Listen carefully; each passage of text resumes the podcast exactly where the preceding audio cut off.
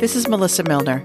Welcome to the Teacher As podcast. The goal of this weekly podcast is to help you explore your passions and learn from others in education and beyond to better your teaching.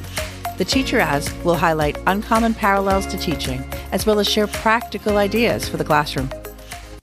In this episode, I interview Paul Solarz, the author of Learn Like a Pirate. I read this book when it first came out, and it affirmed many of my teaching strategies and philosophy overall. But more importantly, it added to my understanding of how to empower students and create an amazing classroom climate for learning. Enjoy my interview with Paul Solarz. Welcome, Paul Solarz, to the Teacher As podcast. Hi, Melissa. Thanks for having me. I think we should start with what do you want the Teacher As podcast listeners to know about you and your work? I'll give you a little background. Uh, I've been teaching fourth and fifth grade uh, in the same school, Westgate Elementary School in Arlington Heights, Illinois, since 1999. Um, this past year, I took a leave of absence to take care of my mom, who had some strokes in 2018 and 2019. So um, this past year, I've missed out on all the fun of quarantine. I don't know if that's how you'd say that. All the challenges of d- distance learning. I don't know what I should say about it because I haven't gotten to do it. I, I know it's been a challenge and, and a struggle for some, but I, I, I, don't have that experience that others have have had. Um, and I'm hoping to someday get back into teaching. It's not going to be next year because um, I took a two year leave so I could stay working with her. But down the road, I'd like to come back to work. And then I, you know, just in those 20 years, I think that one of the things that I really discovered was uh, the importance of having your students be partners with you in learning and not just always trying to feel like you're the you have all the responsibility on your shoulders uh, to make sure that everybody learns and everybody's happy. Um, I've really worked hard to partner with my students, and that's why I wrote a book called Learn Like a Pirate, which is how I try to describe uh, the classroom setup that I have. And that classroom setup, I call it a student led classroom, but it, it, it's a little bit of a misnomer. It's not where the kids just stand up and teach each other and and learn whatever they want but more you know i still plan the day. I still uh, teach any kind of content uh, lessons or mini lessons but my students know that they have to help each other um, when they're working independently or or collaboratively or um, they do projects constantly. We do so many things. They also have to keep an eye on the time, and they have to um, problem solve as things come up that you know I'm not necessarily right there thinking about. So my students have the ability to interrupt the classroom and and lead the classroom, and I have to follow their lead or give them feedback that uh, helps them to do it in a different way. But um, the idea is I don't have to constantly be watching the clock and thinking about everything because my kids can do it just as well as I can. So um, that's kind of about my history and my you know my philosophy at the moment. I'm really focused in on skills instruction and less focused in on like knowledge and facts. Obviously, we have to have a, ba- a background and, and some basics, but um, I think I think I, in my first 10 years of teaching, focused way too much on making sure my kids knew everything about the Declaration of Independence. And then I quizzed them and I tested them and I made sure they turned in all their worksheets and they did all their homework. And now I'm I'm feeling like let's let's get the ideas, the big concepts, the uh, the major points, and then let's create a new declaration. Let's let's create our own country as we break free from somewhere, and um, let's do that collaboratively while I teach you skills that you can actually transfer through the rest of the year and through the rest of your life. Um, so that's kind of where I'm at today. And um, and I'll just throw out that I also really care about social emotional skills and building self esteem and uh, making sure kids know how to get along with each other, interpersonal skills and stuff. So those are big points for me. Yeah. First of all, I'm sorry about your mother and the challenges oh, you're going through with that. And second of all, your book is amazing. oh, thank you. and um, it, you know, it's definitely changed my whole lens of what teaching should look like and what kids you know at the kids the students role in learning. And i yeah. i love this idea of like let's just focus on skills and social emotional and then they can tackle anything in the work you've done. What's your proudest moment? Obviously for me it's it's always been about the students and and you know how how they felt our year you know the that quote um it's not what you taught them it's it's what you taught them to feel or you know th- those kinds of ideas where my kids i think most of them would say it's one of their favorite years. It was definitely different. Um, i think they got a lot out of the experience but when they come back and they tell me you know just first of all coming back right around its own I'm a, i was a fifth grade teacher for a bunch of those years 19 of those years so they're going to middle school and then they come back from a whole new school and, and just them coming back shows how much they, they care about you and that, that you made an impact in their life. But um, the fact that they came back and they often would leave notes on the chalkboard or the whiteboard saying you were the best or hey solarz or you know like joking things you know that are just fun. And you know uncle paul they'd call me every now and then just different things. And it was just, it's just we were we were comfortable but at the same time it's a it's a pretty rigorous environment. I mean i i have high expectations for my students and they need to be responsible and they need to care about each other and there's a lot going on but we're we do it kind of like a family. So i think the proudest thing is is the legacy that I might leave on certain kids. I think any teacher wants to have an impact, a positive impact. But as far as a personal accomplishment or a professional accomplishment, um, I was fortunate enough to be named one of the Global Teacher Prize top 50 teachers in the world in 2015 and, and got to go to Dubai um, in the United Arab Emirates. And I got to meet with well 49 other teachers from that year and 50 teachers from the year after and the year after and the year after because I've been a few times now. And just meeting these teachers and hearing their stories just puts me at in awe. Um, I mean they're they're just so altruistic. All these teachers are doing things like feeding the hungry in their communities and um, creating international organizations that help um, bring healthy lifestyle choices and physical fitness and and things to you know the the first world countries. And then i've got friends who are are bringing these things to third world countries where they're getting technology and education and um, they're getting you know like better quality um, learning environments that they you know didn't have. Like in africa we've got Koen Timmers who's doing uh, the kakuma project and they're in uh, I want to say it's in Kenya. I could be wrong.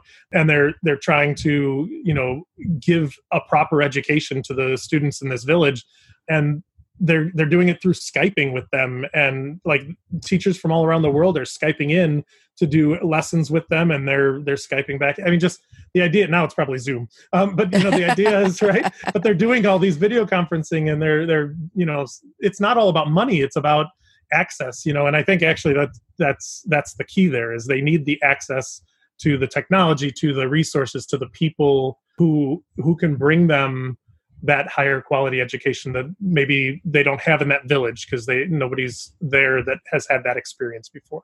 Right. Wow that's powerful. Yeah yeah Huh. Oh, and then it makes me feel like, what did I, what did I do? Why am I here? it, it really does. I mean, I love what I do, and I uh. love, I love, you know, like I love bringing in the global impact that I, you know, the things that we do in our classroom. But man, to think of what they're doing in the lives of children and students, you know, of all ages, is just amazing. So that sort of goes beautifully into our next question, which is what structures need to be changed in education to allow for equity? I know you mentioned access, obviously. Yeah when I go to Dubai and Abu Dhabi and the United Arab Emirates with this group of teachers, we talk about the sustainable development goals from the United the United Nations. So we talk about sustainability of everything. So education, you know, would be a key moment, a key uh, a key structure, I guess we'll call it a key structure where you know everybody in the world, every child in the world, every adult in the world deserves access to a proper education, pro- access to information, access to help. Um, and so access to me is is one of the first levels. And then and technology would be nice but it's it's not required. Um, but you know a, a, nice learning environment. I've been i've been to fiji you know where i you know i've been in the classrooms and i've been in the classrooms in many many many different countries. But you go to fiji and the floors you know are uh, it's fine because it, works for them but the floors are dirt. The you know the there might be a, a, cracked you know concrete floor in some of them but the dirt floors they're um, old desks from what would be pictures of the 1950s for us chalkboards um, you know it, it's just it's not as easy of a learning environment perhaps as what i'm used to with my students. So that doesn't make it better or worse. It's just that everyone deserves access to uh, you know classrooms that can work for them. Um, and then i would say they need access to great teachers. They need access to programs or materials that that teach them what they need to learn. And i don't exactly know how to do it but i do know that we should be looking at anything and everything to try to create that access for everyone. And then once you have that access it's it's now about meeting the needs of each individual child. It, you know it sounds like we're just going to try to get to the point where we can teach everybody equally in the classroom but that's not even the finishing point. You don't you don't want to treat everybody as the middle or the medium level student. You want to you want to tailor things to their needs. So as soon as we can get access then we need to start working on readiness levels and and really differentiating or meeting the needs of each individual student. Every every student deserves to have someone who knows what they're doing and and wants to be there and they're not just doing it to collect a paycheck. So right. um, you know i've been i've been talking with this company called concept schools recently. Um, they're they're they operate 30 different charter schools in the midwest. So um, these schools are all in in either inner cities or in and around you know major cities like chicago st louis minneapolis cincinnati columbus detroit indianapolis. And what they do is they they hire the best teachers and administrators and then their goal is that they they differentiate instruction to meet the needs of each individual student. So every student has kind of their own plan but they're they're a stem focused charter school system but really that's not what they're about. They're really more about getting their children accepted into college if that's the path they choose and making sure that all of their strengths and weaknesses are pointed out. They celebrate the strengths and they really try to work towards fixing whatever weaknesses they can or you know building them up to to get them stronger. In, in my grades the third through fifth grade level they're doing a lot of reading writing workshop math workshop. Um, they do a lot of hands-on you know everything in science and stem. For the last 20 years their success rate with low income minority students has been extremely high. And um, you know their teachers it probably starts with the administration and the teaching uh, the teachers. They they are high quality. The, the buildings are high quality.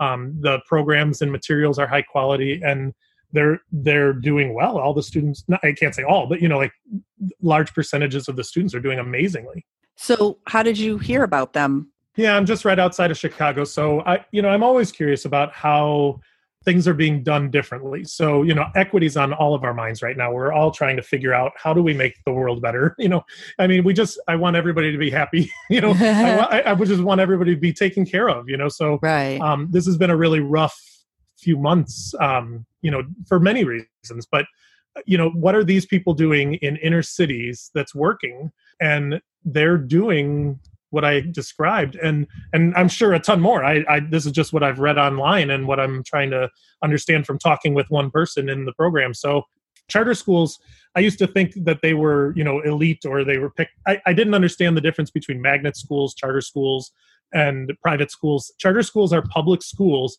that are publicly funded and don't, well, at least these are. Um, they don't require tuition from the students and they don't have an application process. Um, they take all the students that they can fit if there's enough applying. Applying is not the right word, but they have a right. lottery system. So right. let's say it, it, holds 400 students and 500 like one in. They they lot a lottery picks the 400 for them. But you know this is this is just an ordinary school um, that gets to follow a little bit of different teaching guidelines and different ways of doing things. And they actually probably have less money to do it because they don't get quite the local funding that the public schools would get. They get a little less. So I think they're doing great work because they're an organization that works on 30 schools at once. So you know that whole idea of consolidating or you know combining districts that that might be a right. good thing but i have no idea the solutions i just I've enjoyed the learning, you know, right. I've enjoyed so, learning about it. Yeah. So you're, you know, the things you're zooming in on are related yeah. to current events. Obviously, it's, I think we all are that at was, this point. Yeah. yeah. yeah. Um, so what else are you zooming in on right now in your work? Zooming in. Well, um, so before the pandemic hit, I was actually working in the United Arab Emirates, um, just in for like a week at a time. You know, like um, I'd started in January, and I was teaching uh, teachers how to integrate innovative and entrepreneurial skills into the ordinary curriculum. So the little consulting, I, I, consult with a company, and that company is called STEM Revolution, and they what they're doing is they've signed a contract with all of the UAE um, to teach all of their teachers from I want to say K through 12, but you know I'm sure I could be mistaking some of the details. And it's it's to get them to try to integrate more STEM, um, but it's not solely STEM. It's more about innovation and entrepreneurship in the classroom. So what I did was I went for a week and trained my core group of I had K through 5 teachers I trained them on the second level. This was my first time doing it. So they get three levels, and I just joined when we were at the second level. So, and then I would go back and teach the third level, but that's when uh, the coronavirus pandemic hit. So right. we're on pause. Everybody's on pause for everything. But that was really, really powerful. What I ended up doing was I looked through the materials, and I uh, the owner asked me to try to go through it a little bit and make some revisions and uh, rewrite parts of the curriculum. So I had fun doing that. Um, still working on that, and then down the road we're going to be working on a book together on entrepreneurship, which is going to be really cool too. So that's um, amazing. That's, isn't that neat? Yeah. wow. just these little connections you get in life that are just outstanding. She, the, the woman who owns this company, she is a retired engineer, but she has three sons, and all three of them um, have made millions of dollars on their own uh, companies that they've created. And I, the, the, the best story for me is her youngest son did not want to go to college. Her the older two sons had already gone to college, and he's like, I don't want to do it. And she said, Well, you, you kind of have to. You know, it's it's important to me. I want you to go. Well, he said, How about this? How about if I make a million dollars before I turn 18, I don't have to go to school? he said, Fine, do it. And he made his million before he turned 18. Oh, and and he's he's sold one of his companies and he has another company. So it's like the updated version of like junior achievement, like when we were growing up. yeah. Oh yeah. Oh yeah. wow. I mean, and junior achievement was a great way to bring in entrepreneurial ideas, but now it, it like our idea isn't just to, to start companies. It's the the mindset of an entrepreneur and how you can use that mindset in reading and writing and science and social you know like anything you can really use a lot of those ideas throughout your day. But yeah that's what i was working on. Right now i'm working on a, a book um, that it kind of takes my learn like a pirate idea um, and it all it is is it really focuses in on how teachers can teach their students to better be responsible for improving their learning, their academic learning, and their behavior, but where the kids kind of have ownership over their own improvements. So it's it's a it's a detailed book with the process of how you can get kids to just own the process though. So if you teach them all the steps and you use the mini lessons that I'm trying to write, then they should be able to take this process forward uh, with with only needing mini lessons and uh, feedback. You know, the rest of the way they shouldn't need direct instruction too much. That's um, incredible. I hope you share it. I hope we can do some of that in the states because that's definitely changing structures to to even yeah. look at education that way. That's oh, amazing. I, I can't yeah. wait. It's it's about halfway done, so we'll see we'll see where that goes. Very cool. Uh, what's the best way for people to reach you if they want to know more about your work? Sure. Um, they can find me on Twitter at, at Paul Solarz. Um, they can email me at learnlikeapirate at gmail.com.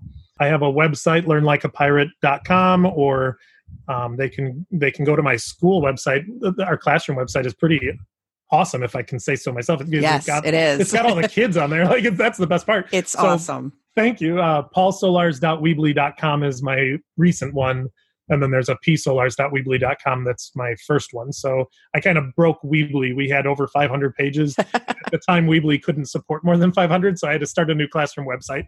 So i have two you know, but um, but yeah all those are, are pretty easy ways to find me. Uh, there's other social media tools but those are the ones that i'm most active on. Awesome. So i have one last question that i ask yeah. everybody i interview. What is your favorite movie and why all right, so you gave me a heads up on this, so I, I, brainstormed and I thought pretty long and hard about it. When my niece and nephew turned, I don't know, maybe 11 or something, uh, my nephew would have been 13, but my niece turned 11. I made them sit down and watch one movie with me. And the movie I made him watch was Ferris Bueller's Day Off. okay, I don't know how many people might say this is their favorite movie, but for me, I just had to have him do it. Like we're from the Chicago area. It takes place all throughout the city of Chicago and some of the suburbs. Um, it involves the Cubs, which is my favorite sports team. It kind of shows how this kid's ditching school and he gets all these close calls with his principal and his parents almost getting caught. Um, there's so much creativity and problem solving and innovation in the movie, which to me it brings the geek out in me, which I thought was awesome. Like they, he made that that uh, doll on his bed yeah. turn over when the door opened and stuff. You know, just so many cool things. And then when I just looked into Ferris Bueller online a little bit, it's apparently it's a John Hughes movie, which I did not. Yeah. I don't yes. know movies like other people do. Yeah. Um, and like me. yeah, well, there you go. And he, to me, he made some of the best movies of the '80s, at least. And right. I'm 44, so the '80s was right in that time when I'm getting into movies like that. You know, so that was pretty perfect. Oh, Ferris Bueller's Day. I know. Save Ferris. Save Ferris.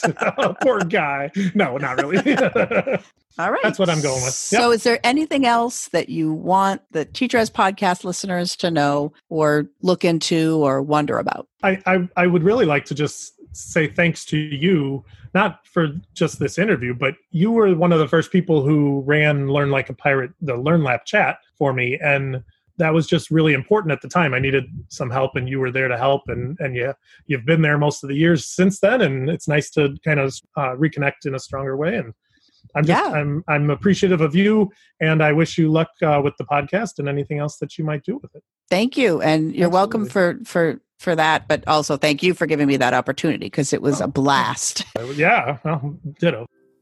If you enjoyed this episode and have not done so already, please hit the subscribe button for the Teacher As podcast so you can get future episodes. I would love for you to leave a review and a rating as well if you have time. For my blog, transcripts of this episode, and links to any resources mentioned, visit my website at www.theteacheras.com. You can reach me on Twitter and Instagram at Melissa B. Milner. And I hope you check out the Teacher As Facebook page for episode updates. I am sending a special thanks to Linda and Lester Fleischman, my mom and dad, for being so supportive. They are the voices you hear in the Zooming In soundbite, and my dad composed and performed the background music you are listening to right now.